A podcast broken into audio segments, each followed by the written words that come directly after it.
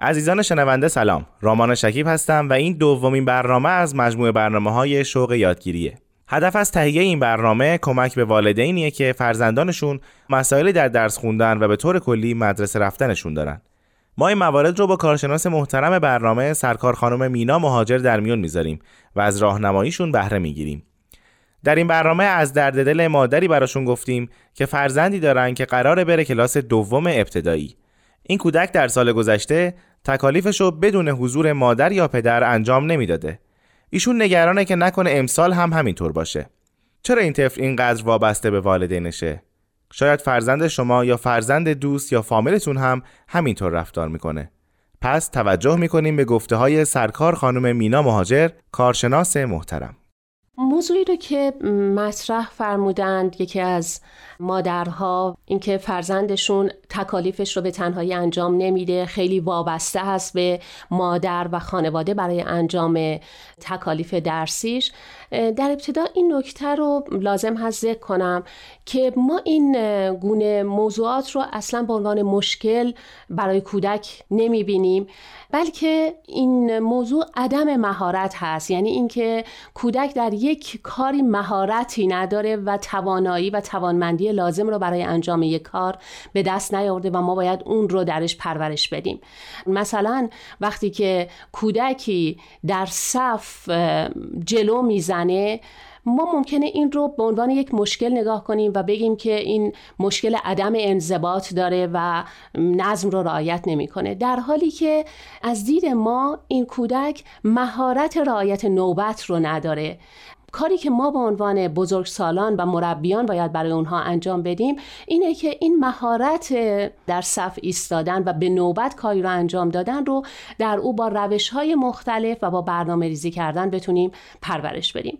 این نکته بود که در ابتدا فکرم لازم هست خدمتتون بگم. دوستان سرکار خانم مهاجر هفته گذشته هم به این مطلب اشاره کردن. جدا هم همینطوره. ما اونچه که باید به کودک یاد بدیم یاد نمیدیم بعد میگیم این بچه مشکل داره. خب بریم سر اصل مطلب. موضوع وابستگی به پدر، مادر و خانواده موضوعی هست که در دراز مدت ایجاد میشه و در دراز مدت و به آرامی هم ما باید اون رو برطرف کنیم. طبیعتا ما از کودکی که هفت ساله هشت ساله هست و تازه وارد محیط مدرسه شده انتظار این رو نباید داشته باشیم که خودش مستقلا و بدون وابستگی به بزرگسالان و بدون کمک بزرگسالان بخواد تکالیفش رو انجام بده. چون هنوز این توانایی در او پرورش پیدا نکرده و ما اون رو آماده نکردیم برای اینکه بتونه این کار رو به تنهایی انجام بده. محیط خانواده خیلی عامل مؤثری هست در اینکه کودک به چه نحوی کارهای خودش رو انجام بده. من مایلم در اینجا یه مقدار بیشتر درباره محیط خانوادگی صحبت کنم. فضاهایی که ما برای کودکمون در خانه ایجاد می کنیم تأثیر مستقیمی بر روی رفتار کودک و خلق و خوی کودک داره. مثلا وقتی که در محیط خانواده اختلافات خانوادگی وجود داره وقتی که جر و بحث و کشمکش در بین والدین وجود داره کودکان بسیار هوشیار هستند و روح بسیار لطیف اونها می‌تونه مشکلات رو احساس کنه. کودک از جهت دیگه می‌خواد توجه والدین رو برای خودش داشته باشه و یکی از راههایی که می‌تونه پدر و مادر رو در کنار خودش نگه داره این هست که از اونها بخواد در هنگام انجام تکالیف در کنار او باشند. شاید نگرانی این کودک این باشه که نکنه پدر مادرش دیگه کنارش نباشن. اگه به روح لطیف بچه ها فکر کنیم هیچ وقت اختلافاتمون رو جلوی بچه ها مطرح نمی کنیم. عامل بسیار مهمش همونطور که در ابتدا هم گفتم این هست که ما یک پروسه طولانی مدت وابستگی به کودک رو خودمون قبلا ایجاد کردیم یعنی این جریان موضوعی هست که باید از دو سه سالگی شروع بشه. یعنی کم کم ما کودک رو از خودمون مستقل کنیم و وابستگی های او رو به خودمون کم کنیم. در دو سالگی، سه سالگی، چهار سالگی در هر کدوم یک این سنین کودک چه کاری رو می‌تونه انجام بده و در چه زمینه ای می‌تونه مستقل بشه نیاز به تشخیص صحیح والدین داره و بتونیم در حد توان او مسئولیت هایی رو به عهده او بگذاریم. یعنی مسئولیت پذیری که ما الان در دوره ابتدایی از کودکمون در زمینه درسی ازش انتظار داریم از سالهای قبلتر در او پرورش داده باشیم پس با این حساب به بچه ها از سنین خیلی پایین باید مسئولیت داد تا بتونن از کودکی روی پای خودشون بیستن و در امور خودشون وابسته به دیگران نباشن. قابل توجه والدینی که بچه های 3 4 ساله دارن. موضوع دیگری که ممکنه عامل وابستگی کودک شما هست این هست که اون نیاز به توجه داره. نیاز به توجهی که از نیازهای اساسی ما انسان ها هست.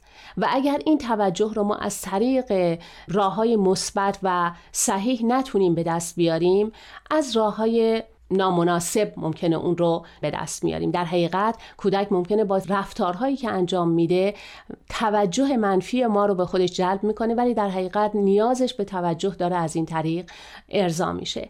یعنی اگر ما وقتهای مناسبی رو با کودکمون نباشیم و وقتهای مخصوصی برای او قرار ندیم او در موقعی که می‌دونه ما نسبت به موضوعی حساس هستیم و موضوع برای اون مهم هست که یکی از این موضوعات مهم موضوعات درسی و تکالیف درسی بچه ها هست از این طریق توجه ما رو برای خودش جلب می‌کنه.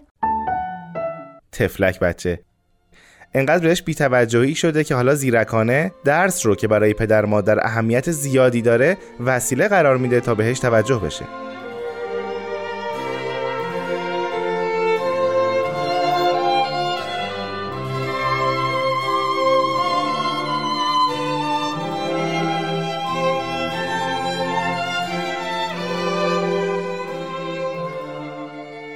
موضوعی که در اینجا می‌خوام مطرح کنم موضوع گذاشتن وقت مخصوص برای کودکان هست.